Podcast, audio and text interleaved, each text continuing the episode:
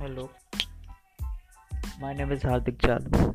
I am the student of Masters of Human Resource Management. Today is 31st Eve and I wanted to like change myself in the next year that is 2020 and for that I'm starting this podcast to record my journey day by day. Okay? So keep listening. Thank you very much.